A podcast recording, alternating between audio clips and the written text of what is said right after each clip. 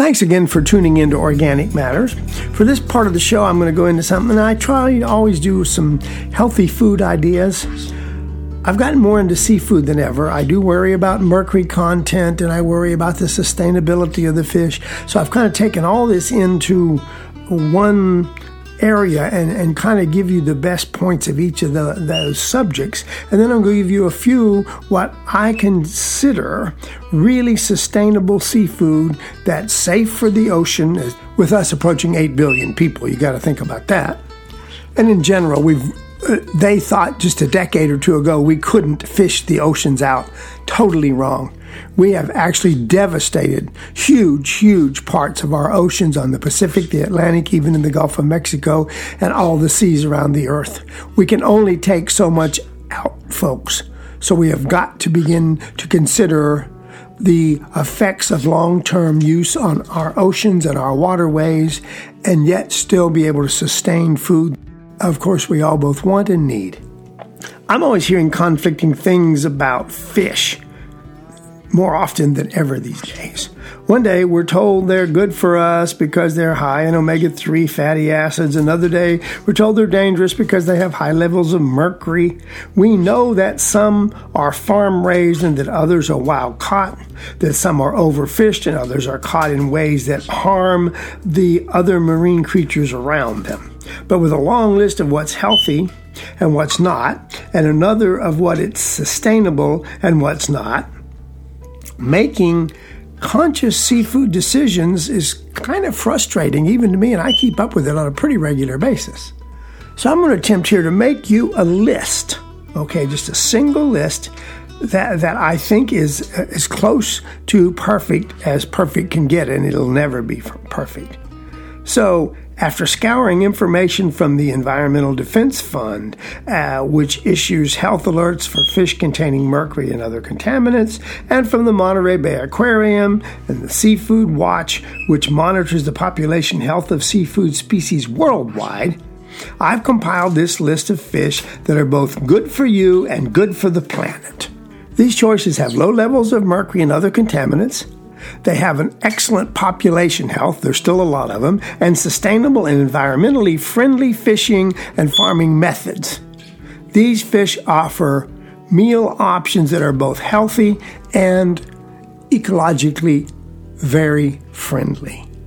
Let's begin with farmed rainbow trout from right here in the United States. Rainbow trout is one of the many types of trout, a freshwater fish in the same family as salmon.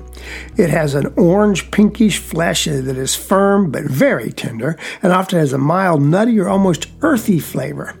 It's always high in omega 3 fatty acids because it's a cold water fish and has a moderate fat content with about 5 grams of fat to every 20 grams of protein, and that's per about an average uh, 100 gram serving. Okay.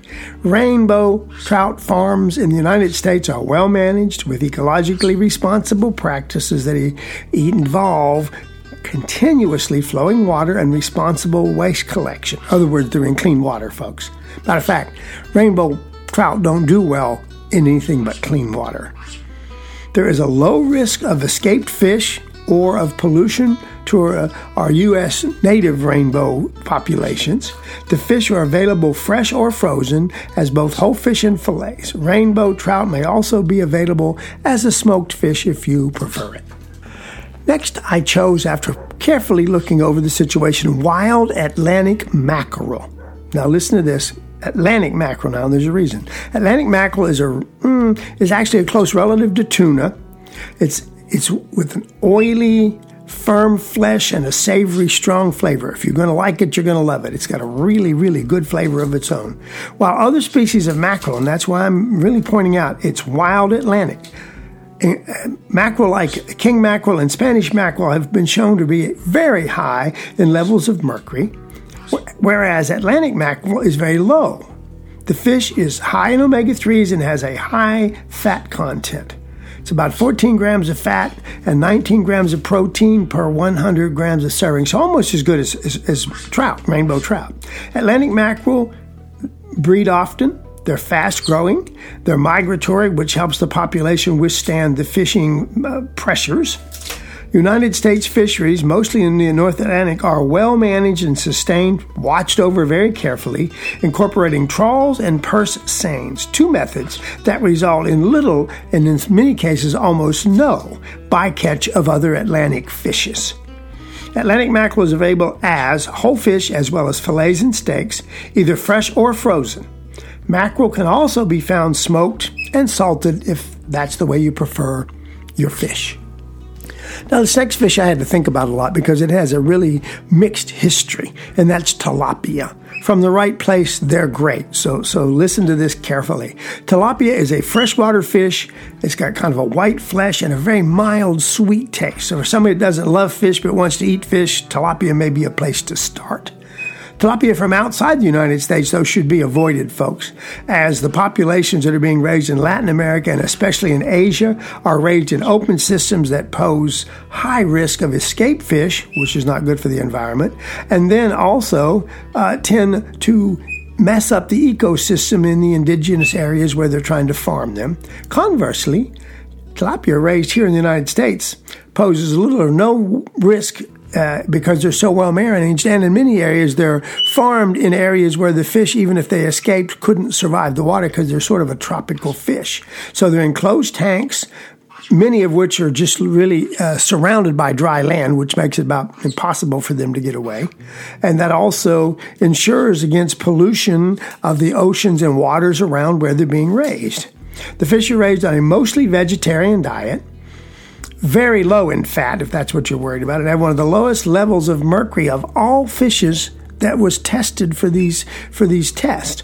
Tilapia is available fresh and frozen, both as whole fish and as fillets. And as fillets, but let me reiterate again. Do, do make efforts to only buy farm tilapia from the United States if you want all the health risk and the biological advantages offered by this healthy fish.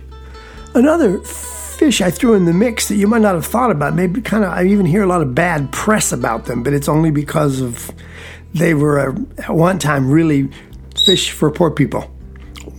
Wild caught Pacific sardines from right here in the United States. Well, they do kind of have a bad reputation. They shouldn't anymore. Pacific sardines are an excellent seafood source from both an environmental and a health perspective. The small fish are related to herring and boast a dark, mm, pretty fatty flesh, about 12 grams per 100 grams of a serving. Nice, good average amount of fat. They're very low in mercury and other contaminants, and populations are super resilient, uh, even from hard fishing pressure, as they grow quickly and breed very often. Sardines are usually sold as whole fish and are available canned as well as fresh. We don't see a lot of fresh here. That's why people don't appreciate that they're really just a good fishy fish. I, you can get them in cans that are just in olive oil or just in water. You can get them in mustard. I don't recommend soybean oils, but you can buy good, healthy, inexpensive fish if you can't afford it anyway by buying sardines. And think about this a minute. While salmon is one of the most widely available fish and is both wild caught and farm raised, consumers should be aware that specifically wild Alaskan salmon is by far the best choice from an environmental standpoint as well as a health standpoint. Alaskan salmon fisheries are some of the best managed in the whole United States with sustainable practices that ensure little bycatch and a healthy population. By contrast, farm salmon, which I don't think much of, often labeled as Atlantic salmon, should be avoided as the byproduct of these operations includes pollution, chemicals, and parasites, and, and they can escape and have often into the wild populations. Salmon's coloring ranges from light pink to deep red, and its meat is really high in omega 3s and has very low, in, in, many cases, no contaminants. It is moderately fatty, about eh, 6 grams, so less fat than a lot of our other cold fish, a fat to every 21 grams of protein. Salmon is available whole as well as cut in fillets and steaks, both fresh and frozen. So, for a little change of taste, let's think about anchovies. Some people literally wrinkle their nose at, at them on their pizza or wherever they see them. But anchovies are actually an excellent choice in terms of both health and the environment. The saltwater fish are low in fat and high in omega 3s and have about 5 grams of fat for every 20 grams of protein. Very good average for those a little bit more fat conscious. They have low to no contaminant levels. That's partly due to their really short lifespan. And because of their short lifespan and the frequency that they reproduce populations, they're able to withstand really heavy fishing. Most anchovies available in the United States are canned uh, European, not from here, anchovies, which are fish with purse seines, that's good, off the coast, especially around the areas of Morocco, Turkey, and Italy, with a relatively low bycatch, so they're pretty safe for the environment. Northern anchovies are also a good choice, although not as widely available, and they're caught off the coast here, right in the United States. And let's consider one more fish I looked into that is really a good deal, but we don't talk about it a lot here, and that's Arctic char. It is a fish in the same family as salmon and is uh, really high in omega 3s with a really beautiful pink, really fatty flesh. It's just a good fish all the way around. Arctic char is mostly farmed in the United States in well managed closed systems that pose little or no risk to contamination, escape, or pollution. In addition to the United States, the fish is also farmed sustainably in Canada, Norway, and even Iceland. It is available whole or as steaks and is also sold smoked and canned. Arctic char is really an excellent alternative to, for instance, farmed salmon, which I don't recommend. And here, just to kind of end this up, I want to mention one other thing that is really healthy for you that we really underutilize here in the United States, and that's farm raised this time. And I'm usually not big into farm raised, but these work well. Farm raised mussels. It's one of the top sources of omega 3s that we have coming out of the oceans. And, and we never, never utilize them very much. I, I, they're very simple to make. Yeah, write me at natureapproved at Yahoo. I'll send you a few recipes, but they are a great, relatively inexpensive source of omega 3s very sustainable, very clean, very low in pollution, basically zero mercury always. So think about that in addition to the fish I mentioned here, that at least think about mussels as kind of an alternative source once in a while and something fresh and different to offer your friends or your family.